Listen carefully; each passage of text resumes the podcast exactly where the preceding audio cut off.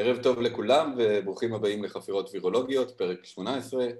אה, נמצאים איתנו כאן אה, רן בכרך, פרופסור רן בכרך, דוקטור אה, לס קלן ואני, אורן קובילר, והיום יש לנו אורחת מיוחדת, פרופסור גליה רהב, מנהלת מחלות זיהומיות בבית חולים שיבא, ויו"ר האיגוד למחלות זיהומיות, זה נכון מה שאמרתי? כן. מעולה. אה, אז אנחנו אה, שמחים מאוד שבאת להתארח איתנו כאן, אצלנו כאן, ואנחנו אה, נשמח לשאול אותך כמה שאלות, ונתחיל בעצם בשאלה הכי בוערת היום, שהיא חיסון הילדים. מה דעתך על החיסון? האם באמת חיוני עכשיו לקחת אותו? מה מצב התחלואה אה, אצל ילדים, אה, ומה שיש לך להגיד בנושא. טוב. או, נושא קשה התחלתם איתי. תראו, אין מה להגיד שמצב התחלואה כרגע בארץ הוא מעולה. יש לנו אתמול שבעה חולים חדשים, שלשום ארבעה חולים חדשים, באמת תחלואה מינימלית. עכשיו, אין מה להגיד שאנחנו די מופתעים מזה. אנחנו כולנו, כל הרופאים, אפידמיולוגים, רופאים למחלות זיהומיות, באמת היינו בטוחים שבלי חיסון ילדים לא נצליח אה, להיפטר מהמגפה הזאת. ואני אזכיר לכם שלא כל כך מזמן הייתה, למרות שכבר עבר יותר מחודש, חודשיים אחרי שהוחל מבצע החיסון בארץ, עדיין התחלואה הייתה מאוד משמעותית, וכל הזמן זעקנו יאללה לחסן ילדים, כי אנחנו יודעים את זה מכל מיני uh, התפרצויות אחרות, שכל עוד שלא מחסנים ילדים, לא עובד. ילדים הם הרבה פעמים אסימפטומטיים ומעבירים את זה, כן מעבירים, אבל לא חולים. Uh, וזאת הייתה באמת הגישה, ועדיין הגישה של הרבה אנשים שילדים מעבירים. האמת שעד היום, אחד הקונפליקטים, כמה שזה נראה בסיסי, אני יכולה להגיד שאנחנו לא לגמרי יודעים, ויש על זה הרבה חילוקי דעות, מי מדביק את מי. המבוגרים את הילדים, הילדים את המבוגרים. אני חושבת שזה שחיסנו מבוגרים ולא חיסנו ילדים, ובכל זאת אה, לא רואים מחלה עכשיו, אולי אפשר להגיד ש...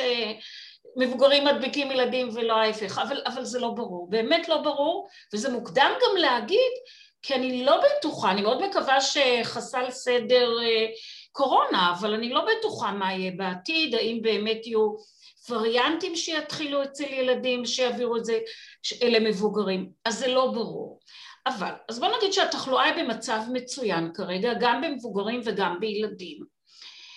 אה, ויש לנו חיסון, שהחיסון, אין מה להגיד שזה חיסון מבחינת אפיקסי, אה, מבחינת יעילות מעולה, באמת, אני לא ראיתי אף פעם חיסון כזה ומוכרחים להגיד את זה, שמבחינת אה, חיסוניות, אימונוגניות במבוגרים, לא היה לי כזה חיסון ש-95% מתחסנים. אנשים מבוגרים, בדרך כלל אנחנו רואים יעילות של 50%, 60%, לא כאלה מספרים. אז החיסון, ובטח בילדים, אז החיסון מאוד אפקטיבי. אבל יש כאן שתי שאלות, האם אנחנו כרגע במדינת ישראל חייבים לחסן את הילדים? דבר ראשון זה באמת התחלואה הנמוכה הזאת. ובוא נגיד שנכון שאנחנו אומרים שאנחנו מחסנים בדרך כלל ילדים, או בכלל מחסנים, לא כשיש תחלואה חריפה, אלא למנוע. אנחנו נותנים חיסונים, כל החיסוני ילדים, זה לא בגלל שיש עכשיו תחלואה במחלות האלה, אלא למנוע. אז השאלה אם אנחנו לא צריכים לעשות אותו דבר עכשיו עם הקורונה, פשוט לחסן בשביל למנוע לעתיד. אבל העתיד הוא לא ידוע, אנחנו לא יודעים לכמה זמן החיסון הזה יעיל. אז אם נגיד החיסון הזה יעיל רק לחצי שנה או שנה, ואנחנו נגיד עכשיו נחסן את הילדים, ו- ויש לנו שנה שקטה כרגע, אז אולי סתם, סתם חיסנו. אז הקטע הזה, כרגע התחלואה בטח לא אומר SOS תחסנו. עכשיו מצד שני, נכון שיש לנו כרגע את הסיגנל הזה של אה, אה, דלקת של שריר הלב, מה שאנחנו קוראים מיוקרדיטיס או דלקת של שריר וקרום הלב, פרימיוקרדיטיס, שזה תופעה שנבדקת עכשיו, אמ, אני חושבת שכאילו, ובאמת בדיון גדול שהיה לנו במשרד הבריאות, הנתונים הנכונים לעכשיו זה שיש כ-148 מקרים שכנראה קשורים לחיסון, כי הופיעו בחודש לאחר החיסון, מרביתם לאחר החיסון השני, וכמעט כולם בקרב נערים, ומדובר בגילאי 16 עד, עד 30, אה, והתופעה הזאת זו תופעה שיש עליה הרבה ויכוח, למה? כי דבר ראשון, כמעט בכולם זו הייתה מחלה מאוד קלה, 140 מתוך ה-148 זו הייתה מחלה קלה, שבחלקם יכול להיות שאם לא היה הלחץ הזה של חיסון, אף אחד לא היה עולה על זה. רגע, שבה... רגע, זה, זה, זה 148 בארץ, 148 בארץ. מתוך כמה? מצוין. אז זה 148 מקרים, מתוך, אה, עכשיו, ילדים, אנחנו יודעים שיש כשני מיליון ילדים. עכשיו, השכיחות זה אחד, ה-148 הזה, זה יוצא כאחד לששת אלפים. זאת אומרת, על כל ששת אלפים בני נוער, זאת אומרת, זה לא נוער, זה, זה למעשה אדולסנט או יאק, זאת אומרת, מגיל 16 עד גיל 30, 148, שזה יוצא יחס של אחד לששת אלפים, פיתחו את התופעה הזאת, אבל הרוב הם באמת מקרים קלים ששוחררו מבית החולים תוך אה, אה, פחות מארבעה ימים. חלקם אני חושבת שאם לא היה את הסיפור הזה של אה, חיסון אף אחד לא היה עולה על זה. אה, ורק שמונה מקרים היו קצת יותר מסובכים. עכשיו, אם, אם לוקחים את המקרים הקשים זה יוצא בערך אחד למאה אלף.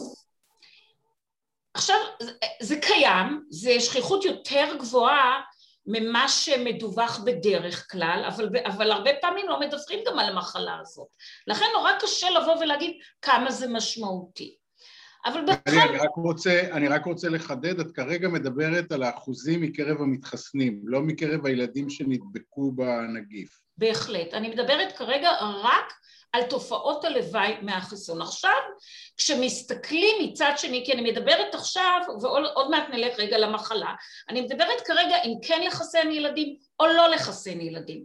אז אמרתי מצד אחד התחלואה נורא נמוכה, לא, למעשה אפסית, מצד שני יש לנו חיסון שיש לנו איזשהו סיגנל ראשוני שהוא גורם לפרימיוקרדיטיס, לדלקת של שריר הלב, ולכן מה שאני, מה שנראה לי הגישה הנכונה, וכבר אני אדבר על, על הקטע של המחלה, זה רגע, אנחנו לא בלחץ כרגע, בואו נחסן עכשיו את אלה שרוצים לנסוע לחו"ל, כי בחו"ל המצב הוא כמובן תחלואה הרבה יותר גבוהה ולא ניקח את הסיכון הזה, למי ש... ילדים שנמצאים בסיכון גבוה יותר, שזה בעיקר אה, עודף משקל או מחלות רקע מסוימות, ומי שיש לו בבית אנשים מדוכאי חיסון, שיש סיכון שאם הוא ידבק הוא ידביק אותם והם יחלו בצורה קשה. כל השאר, אם אתם רוצים, בואו נדסקס עם ההורים, אם אתם מעוניינים, קדימה, בבקשה. אם אתם לא מעוניינים בשלב הזה, אז בואו נחכה שנאסוף קצת יותר נתונים מהמאות אה, אלפי או אפילו עוד מעט מיליונים של שתי, גילאי 12 עד 15 שמתחסנים בארצות הברית, ונלמד עוד קצת על התופעה הזאת, האם היא באמת אה, משמעותית או לא.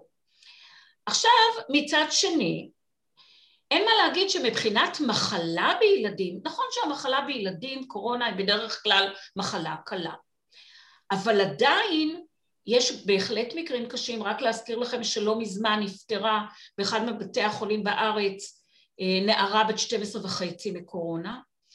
אה, הקורונה כן יכולה לעשות אה, תופעה, מחלה סיסטמית קשה כתוצאה מהקורונה, קורונה יכולה להיות גם מחלה קשה בלי התופעה הספציפית הזאת, יש לנו גם תופעות של מה שנקרא לונג קוביד, שאחרי בן אדם שכאילו, או נוער במקרה זה, שהקוביד חולף, עדיין הוא סובל או פגיעה ריאתית, או עייפות קשה וירידה קשה בתפקוד, ועוד ועוד ועוד.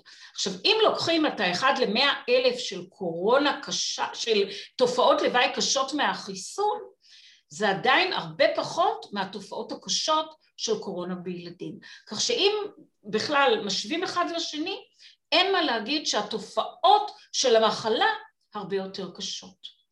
אבל דליה, כרגע... אם, אני, אם אני זוכר נכון, גם אם מסתכלים על המקרים הקשים, אז צריך אולי להגיד את זה בבהירות, ותקני אותי אם אני טועה, אז כתוצאה מהדבקה בנגיף, יש פי, אר, פי 40 יותר מקרים קשים בילדים מאשר כתוצאה מהחיסון. כן, אתה יודע, כל המספרים האלה, קצת אפשר לשחק אותם לפה, לפה ולפה, אבל בגדול, כמו שאמרתי, ואני לא רוצה להיכנס לגמרי פי 40, כי יש כל מיני אה, נתונים שהם לא לגמרי חופפים, אבל בגדול, בהחלט, תופעות לוואי קשות ממחלה, הרבה יותר שכיחות מתופעות לוואי קשות מהחיסון. אבל אה, כן צריך לבוא ולהגיד שנכון שאנחנו לא יודעים לטווח ארוך עדיין מה האפקטים של המיוקרדיטיס הזו. ומיוקרדיטיס לטווח ארוך, פה ושם יש לו כן עלולות להיות לו תופעות לוואי. כמו, אה, זה נקרא constrictive pericarditis, שהקרום של הלב לא מאפשר ללב להתרחב, או, או מיוקרדיטיס אה, שגורמת לאיזושהי פגיעה לטווח ארוך ללב.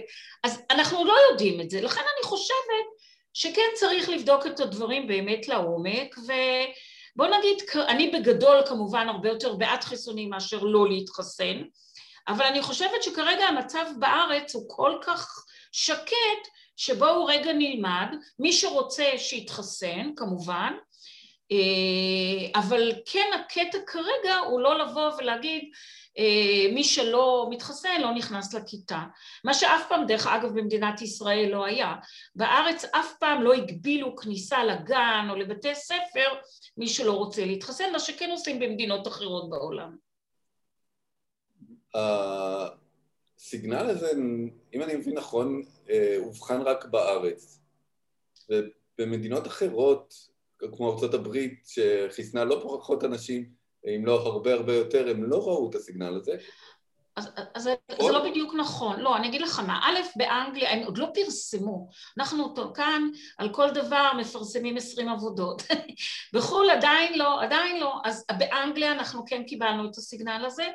ויש לי ידיד טוב בארצות הברית שהם עכשיו מחסנים והוא גם אומר לי שמה שהם רואים כרגע זה אחד לששת אלפים. זה עוד לא ממש פורסם רשמית אבל זה כן, אה, התופעה הזאת אה, כנראה היא כן אמיתית. לא, לא. תהיתי אם יש פה גנטיקה גם, עירוב של גנטיקה. תראה, שאלה מאוד שאלתית. אני, האמת, אחד הדברים שאני ככה העליתי ורצו קצת לחנוק אותי על השאלה הזאת, אבל אני חושבת שזה נורא מעניין, כי תראו, אנחנו רואים שזה בבנים, באמת, כמעט רק בבנים. זה ברור שיש כאן איזשהו משהו, זה לא... האם זה, ולא ברור עדיין מה, מה באמת, ה, מה קורה פה, האם זה HLA typing, האם זה משהו גנטי, האם זה משהו אחר, ואני חושבת שאני לפחות, וזה מה שהעליתי שככה כעסו עליי, אני בתקופה האחרונה ערה פה לאיזושהי תופעה גם חדשה שהיא נורא חשובה, שאני רואה פגיעה במיוקרד משימוש בקוקאין.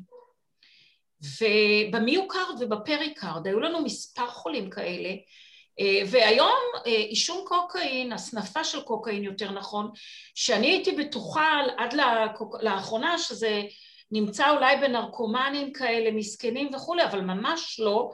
אה, הרבה סטודנטים, גם סטודנטים לרפואה ממה שאני שמעתי וקיבלתי, ומכל הכיוונים אה, משתמשים, לא יום יום, אבל משתמשים ככה בסופי שבוע בקוקאין עם גרימה קשה של פגיעה בתפ... ב...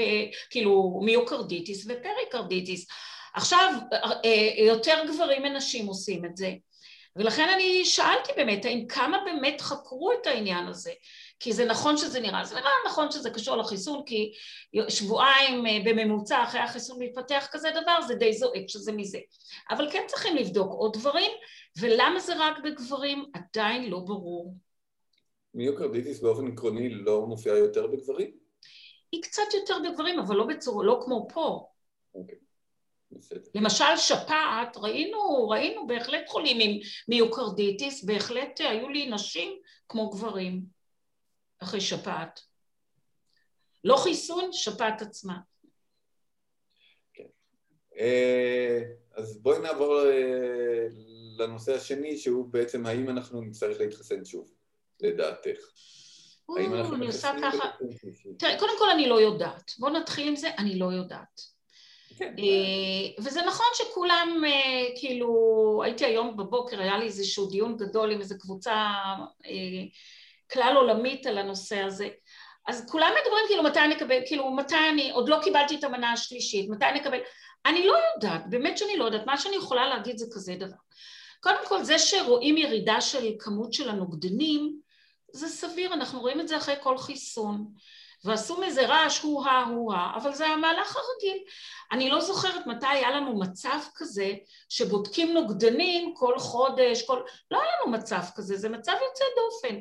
אז זה שנוגדנים יורדים, נכון, זה קורה. עכשיו, מה שאנחנו רואים, וזה כן דברים, דבר די ראשוני, ואני יכולה להגיד לכם שאנחנו רואים את זה גם בקרב עובדי בריאות, וגם אנחנו מתחילים עכשיו לעשות את זה בקרב מדוכאי חיסון. שהנוגדנים המנטרלים, שזה מה שחשוב, כי זה מה שמראה על פעילות פונקציונלית, לא רק על אה, כמות, יש להם פעילות. נכון, הרמה יורדת, אבל הנוגדנים הם יותר אפקטיביים. אה, ואני חושבת, לכן אני בכלל לא בטוחה שמתי נצטרך חיסון אה, שלישי. הנוגדנים שיש לנו, שנכון רמתם יורדת אבל הם יותר פעילים, אנחנו כן יודעים וכן יש מחקרים על זה שכנראה ה-B memory cells בהחלט נמצאים ובהחלט אה, אה, מעורערים בעקבות אה, אולי חשיפה למישהו וכולי.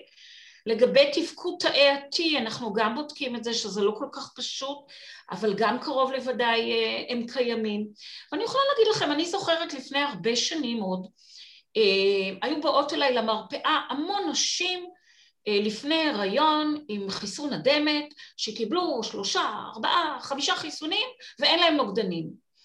ואין להם נוגדנים ורוצים לתת להם עוד חיסון ועוד חיסון, וכשהיינו לוקחים את הבדיקה לבדוק אה, רמת אה, נוגדנים מנטרלים, רואים שיש להם נוגדנים מנטרלים ולא צריך שום חיסון יותר.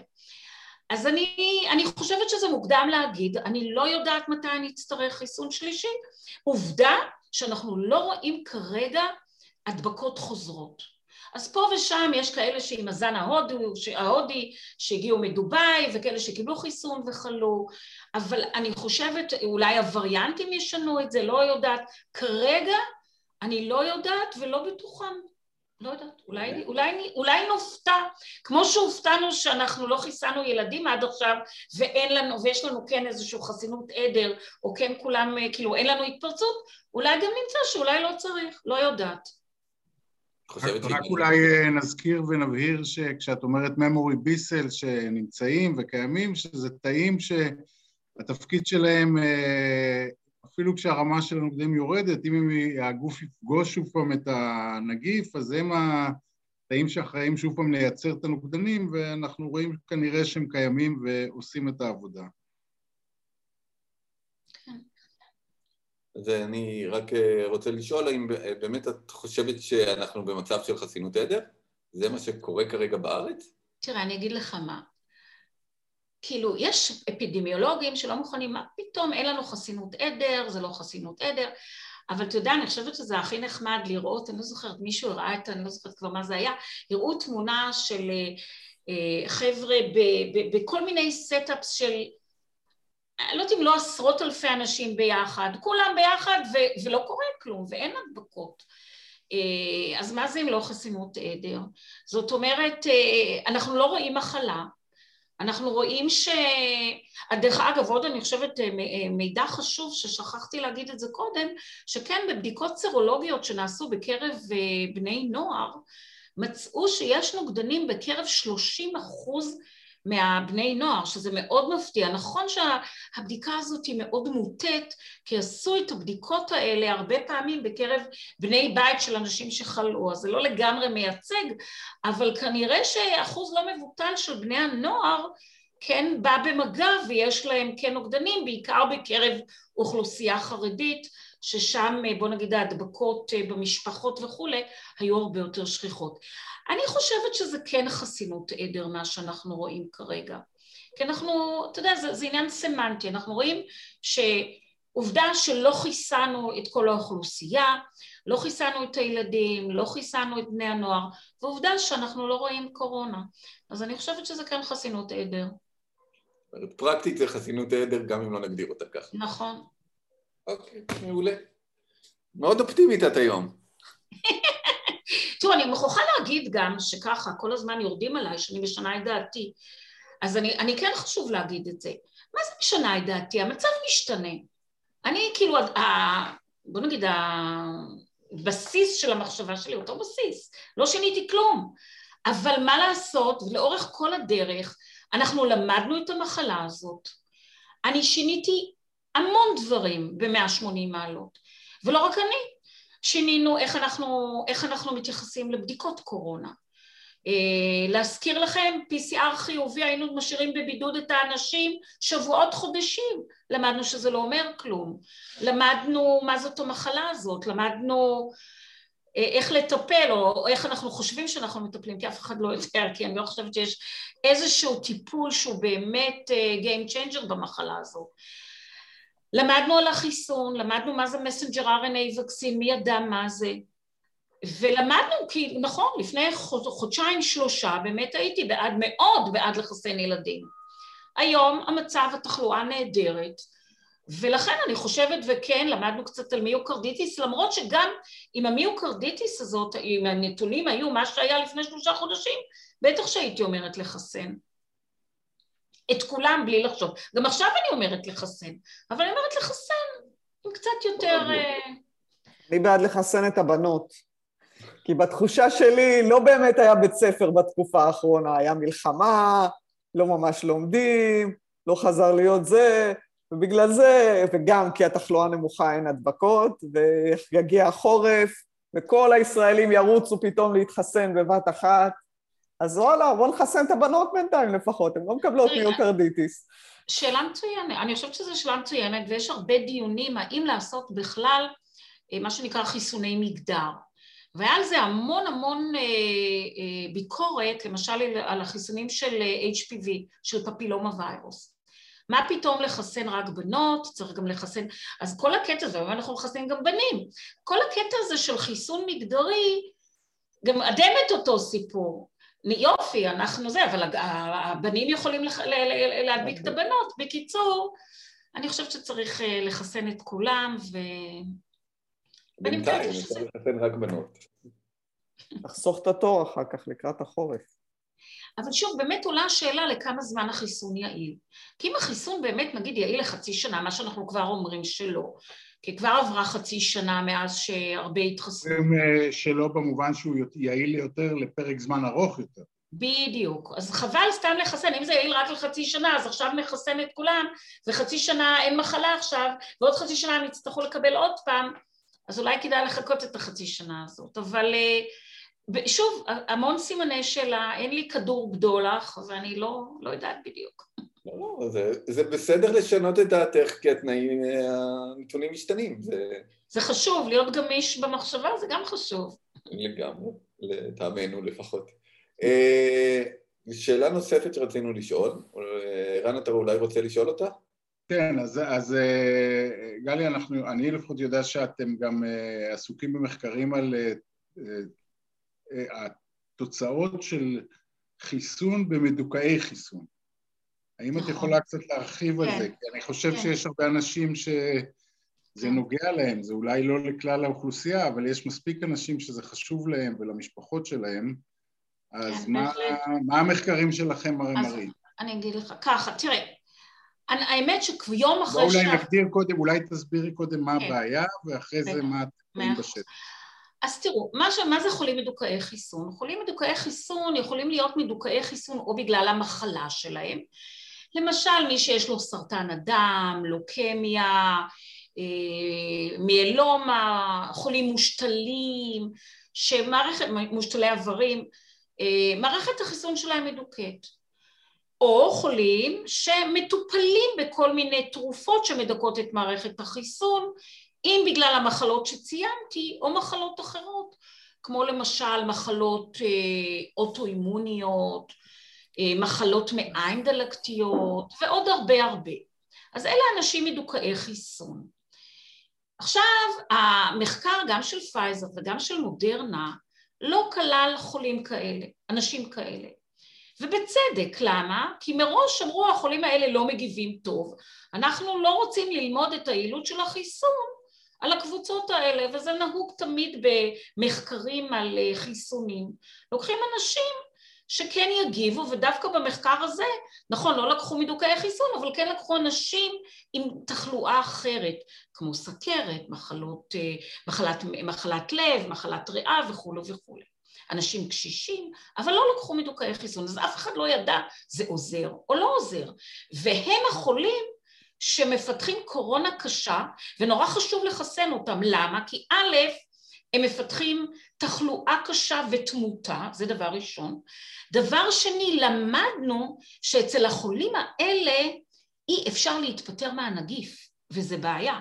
אנחנו ראינו אצלנו אנשים שמפרישים את הנגיף ומדביקים שבועות על חודשים. אז המקרים האלה הם המקרים הבעייתיים ביותר, המדביקים ביותר, וכשיש הרבה זמן נגיף אה, שמופרש, זה המצב להתפתחות של מוטציות.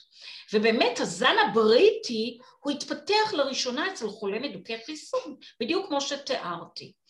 לכן מאוד חשוב לחסן את האנשים, את הקבוצות האלה.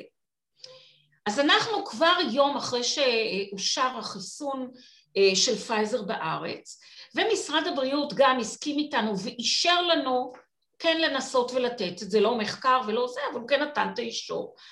אני לקחתי בשיבא עשר קבוצות של מדוכאי חיסון, ובסערה באמת עשינו, חילקתי אותם לחולים מושתלי איברים סולידיים, זאת אומרת, זה מושתלי לב, מושתלי כליות, אה, מושתלי כבד, אלה שלושת הקבוצות של שיבא, מושתלי ריאות רק התחלנו אז, אז לא היה לנו עוד מספיק מקרים, לקחנו מושתלי מוח עצם, לקחתי אה, חולים עם אה, אה, לוקמיה כרונית, מה שנקרא מחלות לימפופוליפרטיביות, שזה מחלות של, אה, של אה, אה, תאי הדם הלבנים של לימפוציטים, לקחנו חולים עם מיילומה, שזה סרטן של תאי פלזמה, הם אלה שמייצרים נוגדנים, לקחנו חולים עם עוד מחלה שקוראים לה אה, myelodysplastic syndrome, לקחנו חולי איידס, לקחנו חולי דיאליזה, אני חושבת שמניתי את כל הקבוצות אם אני לא טועה. ומה שעשינו איתם, כמובן לא הכללנו במחקר אנשים שנמצאים בשלב החריף, זאת אומרת עכשיו מקבלים טיפול, קוראים לזה טיפול אינדוקציה לסרטן, ללוקמיה, או עכשיו עברו, בחודש האחרון עברו השתלה, עוד מעט אני אגיד לכם, כל קבוצה עשינו את זה קצת אחרת, אה, לא לקחנו חולים מראש שמקבלים טיפול מאוד מדכא חיסון שמדכא את מה שנקרא אנטי CD20 שזה תרופות שממש מדכאות את, אה, את שורת ה-B ואין סיכוי שהם יגיבו. אה, תרופות כמו rituximab שנותנים אותה הרבה פעמים ללוקמיה, לפעמים להשתלות או חולים שקיבלו טיפולים שממש מחסלים את תאי ה-T אה, anti-thymocyte globulin שנותנים את זה סביב אה, אה, השתלות, לא לקחנו חולים שהיה להם קורונה, מחלימי קורונה, או כאלה שפיתחו קורונה עד שבוע אחרי החיסון השני.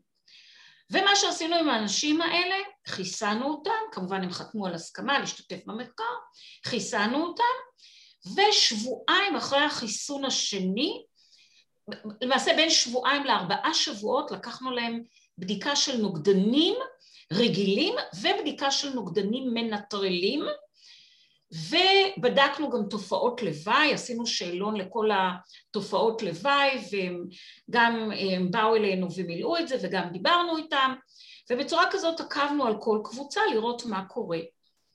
ובאמת התוצאות היו מפתיעות מפתיעות ואני באמת מאוד התרגשתי מהן כי מצאנו למעשה מעבר לקטע של תגובה לקורונה, לחיסון קורונה, זה ללמוד, כי אף פעם לא היה לנו כזה דבר, ללמוד על המצב החיסוני של המצבים האלה. אף פעם לא, בדק, לא ידענו, לא בדקנו את זה.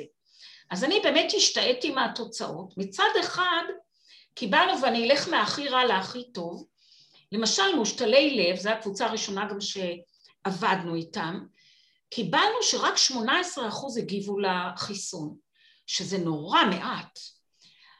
מה-18, וכמובן, סליחה, שכחתי להגיד, השווינו את זה, וזה כל כך חשוב, לקבוצת ביקורת רצינית.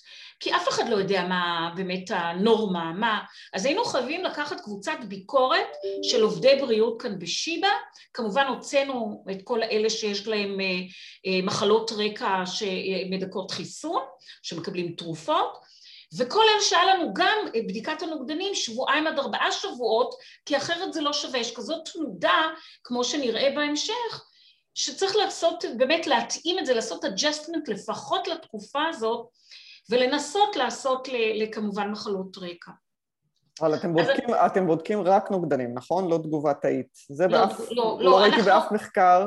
אז תקשיבי, כן, כן עשינו את זה במושתלי לב, עוד לא פרסמנו את זה, אבל במושתלי לב כן עשינו את התגובה התאית, והתגובה התאית, מאוד קשה לבדוק אותה, אנחנו, הוולידציה שלה היא לא איי איי איי, יש לנו כל מיני שיטות, אם זה אליספוט, אם זה אה, קוונטיפרון, אם זה, זה נכון שהכי טוב לעשות, אה, כמו שאני עשיתי בזמנו, ערן מולך במעבדה אצל הלל, אה, קולונות עם, באמת לעשות את ה... לבדוק את, ה, את כל התגובה התאית, אבל זו עבודה נורא סיזיפית, ולא, לא, אי אפשר לעשות את זה בכמויות, אבל אנחנו, אנחנו עושים את זה כרגע, בודקים את זה, בקבוצה של המושתלי לב אה, קיבלנו תגובות מאוד זעומות גם ב-T-Cells. אז המושתלי לב באמת התגובה היא לא טובה ומבחינת סייפטי אני מוכרחה להגיד שהאמת שזה נכון לכל הקבוצות כמעט והתופעות הלוואי היו אה, פחותות בצורה משמעותית ממה שהיה בקונטרולות, כי אין מה להגיד שיש אה, קשר בין, ככל שהבן אדם, מערכת החיסון שלו חזקה יותר, יש לו גם תופעות לוואי אה, משמעותיות, משמעותיות יותר. לא היה לנו אף מקרים של דחייה, אף מקרה של אלרגיה משמעותית, לא היה לנו אף מקרה של מיוקרדיטיס, אנחנו באמת בחולי לב בדקנו, עשינו אקו לב לכולם וכולי, לא היה שום תופעות לוואי, אה, אבל התופ... באמת גם הרמה של הנוגדנים הרגילים וגם המנטרלים הייתה על הפנים ורק 18% הגיבו. וגורם הסיכון הבולט, הברור, זה היה טיפול בתרופה שקוראים לה מיקופנולט או סלספט, זה השם המסחרי, שזו תרופה ששייכת, היא אנטי מטאבולית והיא זאת שגורמת לדיכוי המשמעותי ביותר. לא ראינו את זה, יש כל מיני תרופות אחרות שגורמות לעיקוף דחייה, למשל אמטור איניביטורס ועוד, לא ראינו את זה בקבוצות האחרות, ראינו את זה בעיקר במיקרופנולט. הקבוצה השנייה שהייתה על הפנים זה היה מושתלי כליה. מושתלי כליה, התגובה אצלנו הייתה אה, בערך 38 אחוז, וגם כאן מיקרופנולט היה גורם אה, סיכון רציני. היו לנו עוד כל מיני גורמי סיכון פחות משמעותיים, מיקרופנולט היה הדבר העיקרי. אה, מושתלי כבד להפתעה, לא להפתעתנו כל כך, זה כן להפתעתנו, כי לא, לא, לא היינו מודעים לזה. התגובה שלהם הייתה 62 אחוז. לעומת האחוזים הקודמים זה יפה, ובאמת כשהשווינו את האימיונוסופרשן של מושתלי כבד, אין מה להשוות, הרבה פחות. הם מקבלים הרבה פחות מיקרופנולט, הרמות, כלומר הדוזג' גם הרבה יותר נמוכים, אז זה היה המושתלים הסוליד אורגן. מושתלי מוח עצם זה בכלל הייתה הפתעה. מושתלי מוח עצם הלוגנאית. אני הייתי בטוחה שזה היה על הפנים, אנחנו רגילים שאלה החולים הכי נוראים. אז נכון שמראש עשינו קצת, אה, לקחנו חולים חצי שנה אחרי השתלה, ולקחנו חולים שלא קיבלו ריתוקסימאב, זה הכל טוב ויפה, אבל קיבלנו תגובה ב-73% מהחולים. עכשיו, מה מתברר? מתברר שהחולים, שבאמת, שהממוצע, הזמן הממוצע שהיה לנו אחרי השתלה זה היה ארבע שנים. חולים שנתיים אחרי השתלה כמו אנשים רגילים. ובאמת, מערכת החיים, והם לא, אני נדהמתי לראות וגם נגיד אני לא מטפלת יום יום במושתלי מוח עצם, אבל לרופאים של השתלת מוח עצם, שעכשיו היום אנחנו שולחים את המאמר, הם לא האמינו ש-60% מהחולים לא מטופלים בכלל. 60% מהחולים שהיו לנו במחקר לא נכנסו בכלל, כאילו לא, לא טופלו בכלל. אה, לא, לא צריכים, כלומר לא טופלו בשום אימונוסופרשן, שזה מאוד יפה. אז זאת הקבוצה הזאת. הקבוצה של CLL מה שנקרא כרוניק לימפוציטיק לוקמיה, שזה אה, סרטן כזה אינדולנטי של מערכת החיסון, אז היו לנו תגובות מאוד אה, שונות. זאת אומרת, מצד אחד, אה, אלה שבכלל לא קיבלו טיפול, אתם יודעים, לפעמים זו מחלה, נורא חשוב ברפואה לדעת מתי לא לטפל בחולה. תמיד אני מלמדת סטודנטים שאולי זאת החוכמה הכי גדולה. פריום נון צ'רי, דבר ראשון, לא תמיד מוכרחים לטפל. אז החולים האלה שלא מטופלים, 56 אחוז הגיבו לנוגדנים. היו כאלה שכן נתנו אחרי ריתוק, ריתוק סימת 7 אחוז מפתחים בלבד נוגדנים. אין טעם לחסן אחרי תרופות שמחסלות את תאי ה-B. ויש עוד כל מיני קבוצות שלא ניכנס לכאן, אבל כל מיני תרופות שהיום באמת מטפלים בחולי לוקמיה כאלה, טירוזין קינז איניביטור וכולי וכולי, שגם התגובה מאוד הייתה ירודה. אה, אז גליה, רק, רק, אני, רק אני רוצה להגיד, כי אנחנו כבר חמש דקות מעבר לזמן, אז, אז אם אני רוצה רגע לנסות לסכם את מה שאמרת, בסך הכל הייתה הפתעה לטובה מבחינת האנשים שהמדוכאי כן. חיסון, אם כי היו קבוצות מסוימות של מדוכאי נכון. חיסון שלא, כמובן לא הגיבו טוב. אני רק אגיד שתי מילים, חולי איידס, HIV, הגיבו כמו קונטרולות? כמו קונטרולות, מדהים? כלומר, איתי הגיבו טוב. מצוין, וגם הפתעת ההפתעות זה המיילומה. מיילומה שזה זה סרטן של תאי פלזמה שמייצרים בי סיילס שאנחנו יודעים שהם לא מגיבים לחיסון נגד פנוימוקוקים שהם עושים ספסיסים נוראים 78 אחוז הגיבו וואלה אני הייתי באמת בהפתעה וגם חולים אונקולוגיים שכולם היו מטופלים באימונוסופרסיה, כימו, ביולוג'יקל, אימונותרפיה 83 אחוז הגיבו אז זה בהחלט... לא, זה, כבר... יש פה משהו שאנחנו לא מבינים למה זה כל כך טוב. נכון, ממש מדהים. אז בוא נגיד שכל האנליזה, תראה, HIV, מערכת החיסון שלהם, ואנחנו יודעים היום שחולי HIV, כשמטפלים מספיק מוקדם וה-CD4 שלהם עולה מעל 350, אנחנו יודעים שה-life expectancy היום של חולי HIV זה כמו אנשים רגילים. אז, אז בהחלט יש כאן שיפור אדיר, למדנו ולכן באמת הדגשתי את זה שאני למדתי המון מהעבודה הזאת על מערכת החיסון שלנו שזה משהו הטרוגני לחלוטין וה conclusion שלי במאמר היה שבאמת אי אפשר לבוא לכל קבוצה להגיד אותו דבר, זה לגמרי הטרוגני והיום אנחנו מתחילים בארץ, אני כבר רציתי להתחיל את זה מזמן אבל שמו לנו קצת כאילו brakes מפייזר ומשרד הבריאות, לתת כן מנה שלישית ואולי מנה רביעית, אני לא יודעת, כי יש לנו כמה מקרים כאלה שבטעות קיבלו חיסון נוסף, אני מדברת על מדוכאי חיסון שלא פיתחו בכלל נוגדנים, וכן לתת להם מנה נוספת, אני חושבת שזה הדבר הנכון לעשות. אוקיי. מעולה. אז תודה רבה. תודה, תודה. עוד משהו שאת רוצה להגיד לנו לסיום? אמ, שאני מקווה שאולי נדבר על וירוסים אחרים פעם יש עוד וירוסים, עוד חיידקים, אני כבר, אה, וואו, יש עוד דברים מעניינים, ואני מקווה מאוד שלא נדבר עוד עשר שנים על קורונה אחרת, כי כמו שאתם רואים כל עשר שנים יש לנו איזה סארס, מרס, קוביד 19 ואני מקווה שלא נפסיק את המחקר על איזשהו חיסון pan קורונה, כי הנגיפים האלה אני לא חושבת שאנחנו יכולים להגיד להם ביי ביי, וגם תרופות. אני חושבת שאסור בשום פנים ואופן להיכנס לשנת חורף ולהפסיק את המחקר בנושא. אנחנו כמובן מסכים. בכיף. תודה רבה. תודה, תודה. תודה רבה.